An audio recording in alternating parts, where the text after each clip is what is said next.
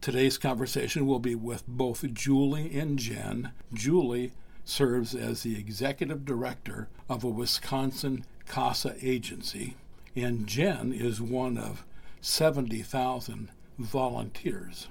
CASA. I once served as a CASA volunteer. That service was one of the most dear and important services I have ever provided to the community, and I look forward to resuming that service. Welcome, Julie and Jen. I actually originated from Indiana, did my undergraduate at Purdue University, and then went to law school at Indiana University started to know about CASA and what CASA advocates do um, and how important their role um, that have been found abused and neglected um, have to have a CASA advocate. It's mandatory in the state of Indiana. And then we moved here, my husband and I and our four children moved to Wisconsin um, in 2000.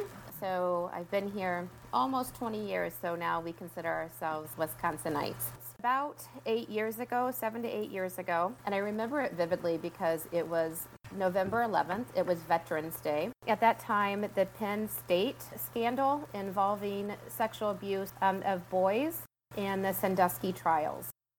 And that was when that information just started to come out. Um, Sandusky had been accused um, sexual abuse by several victims, didn't know the extent of the number of victims at that time.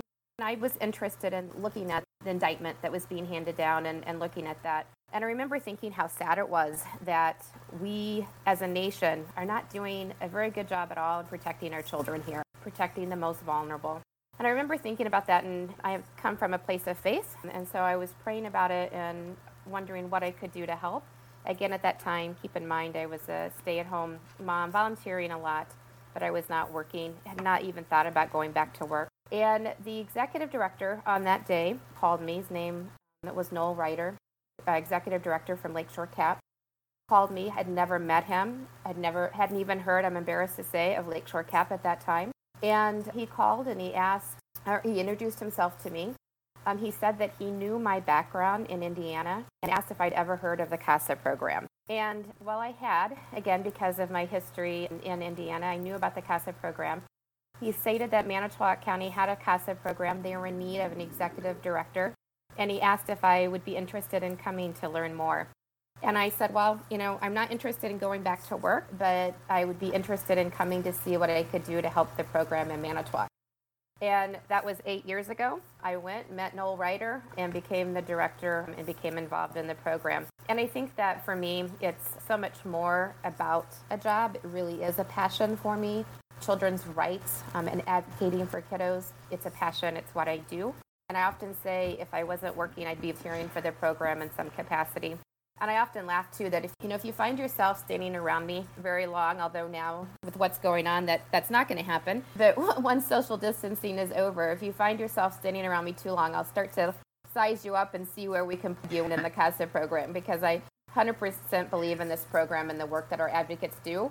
And whether you're an advocate or volunteering in some other capacity, there's something in this program for everyone. So I probably gave you too much information, Patrick, but that's that's my story. Well, guess what, Jen?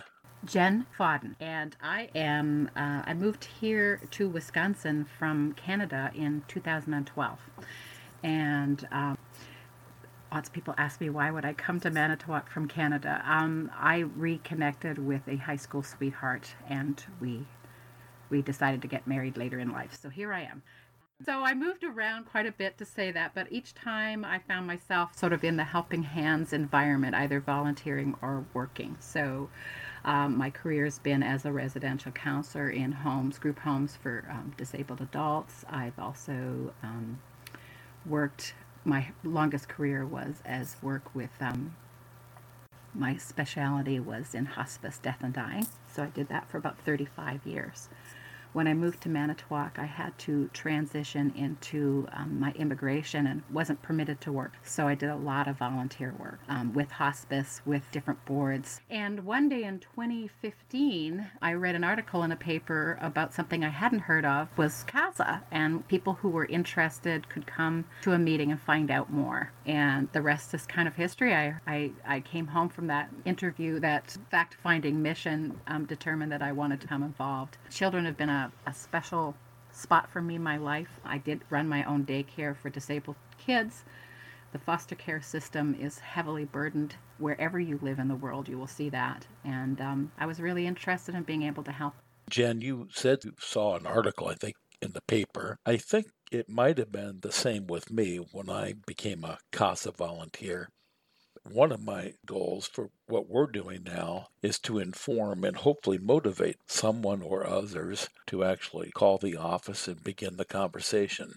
Let's do the CASA skeleton exactly what it is and its history. CASA um, actually is court appointed special advocate. It's a national volunteer movement and it began in 1976.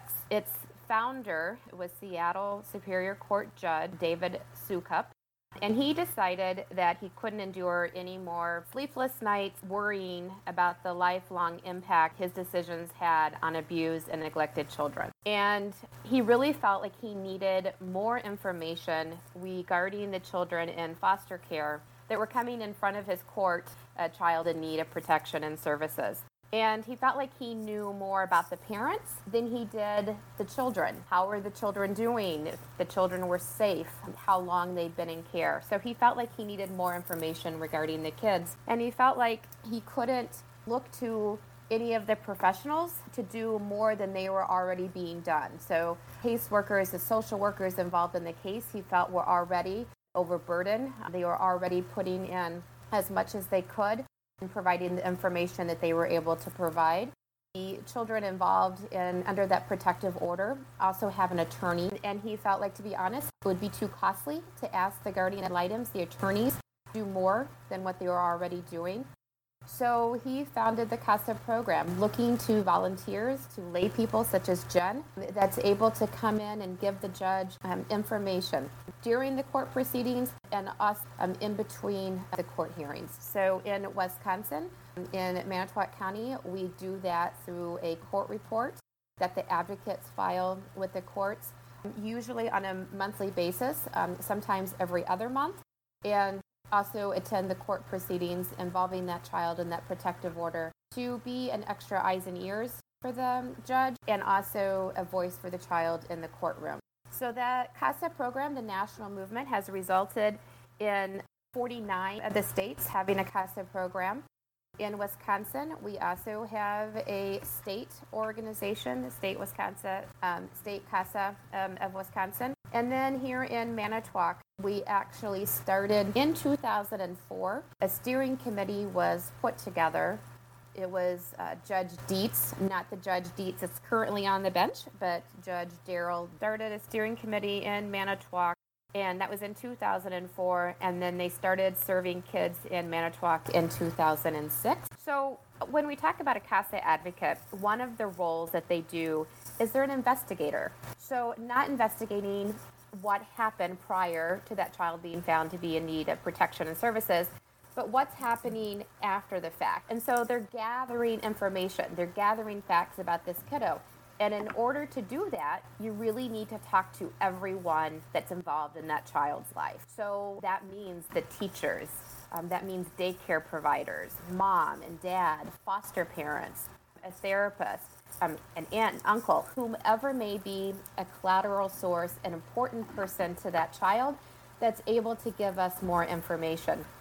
When we talk about um, advocating for, kid, for kids um, as a CASA advocate, we're not just talking about in the courtroom. Um, we're really advocating for them in all areas of their life and in all systems. So, for example, in the educational system. So, if we are advocating for a child that is also attending school, it's important for the advocate to reach out to the teachers um, and say, you know, how is this child doing? What are their needs? What are services that aren't being provided that can be provided? So we make sure that um, is doing well in all areas. So in order to do that, you have to build some of those connections with everyone that has a connection with the child. So the advocate will actually start off by, by meeting with everyone face to face, including the social worker, the caseworker, and the teacher.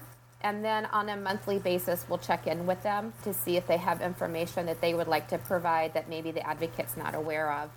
And again, if there's any concerns that the that person may have, whether the caseworker or the teacher, the guardian ad litem, whomever it may be, And then they take that information and they submit it to the judge in that monthly report that I was talking that I was talking about earlier.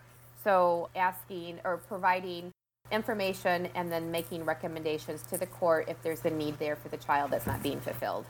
Um, while you know it's interesting in Wisconsin by statute, um, CASA advocates actually can talk to anyone that has information about a child. You know, we have to make sure that we have releases signed, of course, when we're talking about um, information that might be protected by HIPAA. We will have releases signed by mom and dad but otherwise we are allowed to talk to to talk to anyone on by statute. And it does give us a little bit more leeway than it does some of the other professionals on the case absolutely. Yeah so typically we would be recruiting advocates. We recruit in all different ways. So of course we have all of our social media um, platforms that we use for recruitment newspapers that we use we put in information in church bulletins, radios, podcasts like you you're doing. This is a great way for us, hopefully, um, to get the word out about CASA and for recruitment. And then the different events that we have throughout the year that we use for recruiting of advocates. You know, one of the questions I get asked a lot is what are we looking for in backgrounds of potential volunteers for the CASA program? And the only thing I'm really looking for is that passion for kids. You do not need to come from a social work background or a legal background. We have advocates that come from all different careers, all different walks of life, all different ages. Some of our advocates are retired. The most most of our advocates right now are working and holding down uh, full-time jobs. Once you have an interest in the program, you meet with me. We do an application process we want to make sure that we are keeping everyone safe, including our, our youth and our kids, um, especially. So we do an extensive background check um, with our advocates. And once we go through that application process and the background check, then our advocates need to go through 30 hours of training in order to be a volunteer. And again, this is according to national CASA standards and also according to Wisconsin statute Children's Code 48. It's very explicit of what our advocates need to be trained in in the different areas. So we talk about reporting abuse and neglect. In the state of Wisconsin, our CASA advocates are mandated reporters. So we talk about that. We go through um, that training about child acknowledgement of growth, um, hitting those milestones where there might be concerns, talk about social issues, health issues involving our families and our children. Um, and again, that's comprised of 30 hours of in person training. We are looking at doing some distance learning training as well. Um, so we hope soon to be able to offer that starting in the fall. So advocates that want to be trained, um, and if we're unable to do that in person, the, then we are right now we are currently looking at some alternatives to that, um, and we're excited to be able to offer that soon. Thank you, Julie. Jen, do you have any opportunity for continuing uh, support and education? Yes, I'd like to add that I think we, in a world that doesn't have social distancing, we as a group um, meet once a month, and often there we have speakers or some mini training. So we have an obligation to do some online training as well as we can if we take a course that's related, we can submit that information to Julie so she's aware that we're continuing our education outside of what um, CASA is offering. So yes, there's continual ongoing. We meet, we support each other, and we do some education what, at least once a month. Thank you, Jen. I was just going to say that. So it is 12 hours of continuing education. The other thing I was going to say is once our advocates, com- the other thing, a part of their training is that they need to observe uh, two um, court proceedings. So, so we do that as well. They are actually sworn in. They take an oath in front of the judge. They are sworn in by one of our judges here in Manitowoc County before they take that first case. And then, like Jen said, there's a 12 hours of continuing education requirement. Yes, no, I think it's important to talk about the statistics. What we're seeing here locally is the same that's being seen nationally. So I think it's important to talk about that. The other thing, too, um, to talk about, I think, is a little bit of ACEs. I don't know how familiar you are when we talk about adverse child experiences. I think it just comes back down to that constant one-on-one with your with your kiddo. Um, yeah, I think that the regular face-to-face with your kiddo is the most important thing for the child and for the whole program. How important that is, especially now during we're doing the social distancing. We have to all be very creative on how we can keep that connection going. We're doing sidewalk waving, we're doing signs in windows, we're doing virtual visits. So having to be creative. Julie, I'm so passionate about this. So if Julie asks me to participate in any way, if that becomes being a coach, I'm happy to do that. I have spoken at a few classes for newbies coming in, and i have joined Julie on some radio talks. So that growth for me has been wonderful too.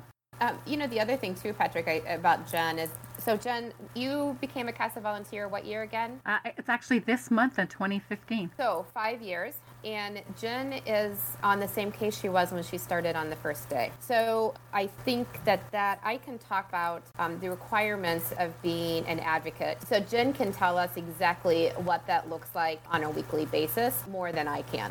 I know when I first started up, I had understood that the average case is about 18 months while the CHIPS order is in place. So it's been an interesting journey to be involved with the same child and some of the same supports that that child has for five years. And it's been an, you know, it's been an up and down. There's been some really good movements forward, and there's been some times where we've we've all had to work a little harder to make sure that he gets the support that the kiddo needs. So seeing it, just seeing the child weekly and seeing how the progresses that are made, you gotta you gotta hang on to those and move forward with those, and uh, make sure that that you're reporting those well to the judge, so that the judge has a very good idea of what the child is going through. I think actually me being involved in one for five years has been a really a fortunate experience for both me and the child it's such a, a, a, long connection to help him with his resiliency. And I, I'm I'm not his uh, buddy. I'm actually so I make sure that he has a voice that's being heard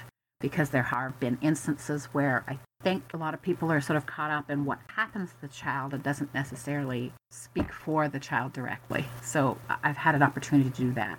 Yeah, I would like to say that Jen's case going five years is definitely not the norm. I mean, they, they typically are 18 to two years um, especially when Jen started becoming an advocate five years ago. Um, although, unfortunately, with the trend that we are seeing um, with the drug use, again, locally and nationally, we are seeing parents that, due to substance misuse and that cycling uh, nature as they, they fight struggles with addiction, unfortunately, that does mean that kids are staying under that protective order longer five years ago, if you would have told me that Jen would be on a case for five years, I'd say, "Oh no, that's that's not that's not the norm. That's that's not gonna not gonna happen." But unfortunately, kiddos are staying under those longer and longer, not just locally but also nationally. Yeah, I drug court. You, I think you said that you just had somebody on from from drug court.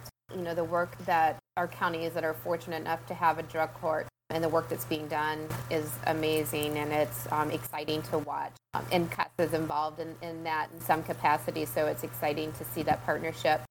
Okay. Well, I think then it's probably a good idea to just also focus on the, the, the process of being recruited and trained is painless. It's interesting, it's educational, and I think um, then the commitment to the child is important as well. And then I would, Patrick, like to include something on there about donations and fundraising since we are 80% funded by by donors and, and fundraising. So I'd like to talk a little bit about funding. If CASA in Manitowoc does not receive any national, state, or local funding, uh, which I think is important for the listeners uh, to know. We do receive about 20% of our budget does come from local foundations, and we are very thankful for that. But the remaining portion of our budget does come from fundraising and donation. We've been able to not just sustain, but also to grow. We're going to be adding another full time volunteer coordinator which is important because we need to add advocates. In order to add advocates, we need to add a supervisor. So by bringing on another full-time supervisor will, will enable us to bring on another 30 advocates, which enables us to serve, potentially serve 75 more children. So that's extremely important and very much needed. Or five years ago in Manitowoc County, we had, I think, 52 children that were under that protective order had been found to be a child in need of protection and services. Currently in 2020, we have 112 kids, and we are serving those, or the CASA program still has the same number of staff than we did that we did five years ago. So we are going to be in the next month bringing on another volunteer coordinator so that we can serve potentially 75 more kids. So that's that's huge for us. And we were able to do that through a local foundation. We were the recipient of funds that, the, that they gave. Otherwise, all of the money does come from donations and fundraising. So that support from the from the community, that buy-in from the community is extremely important to us, and we've been very thankful to have had that since we started in 2004.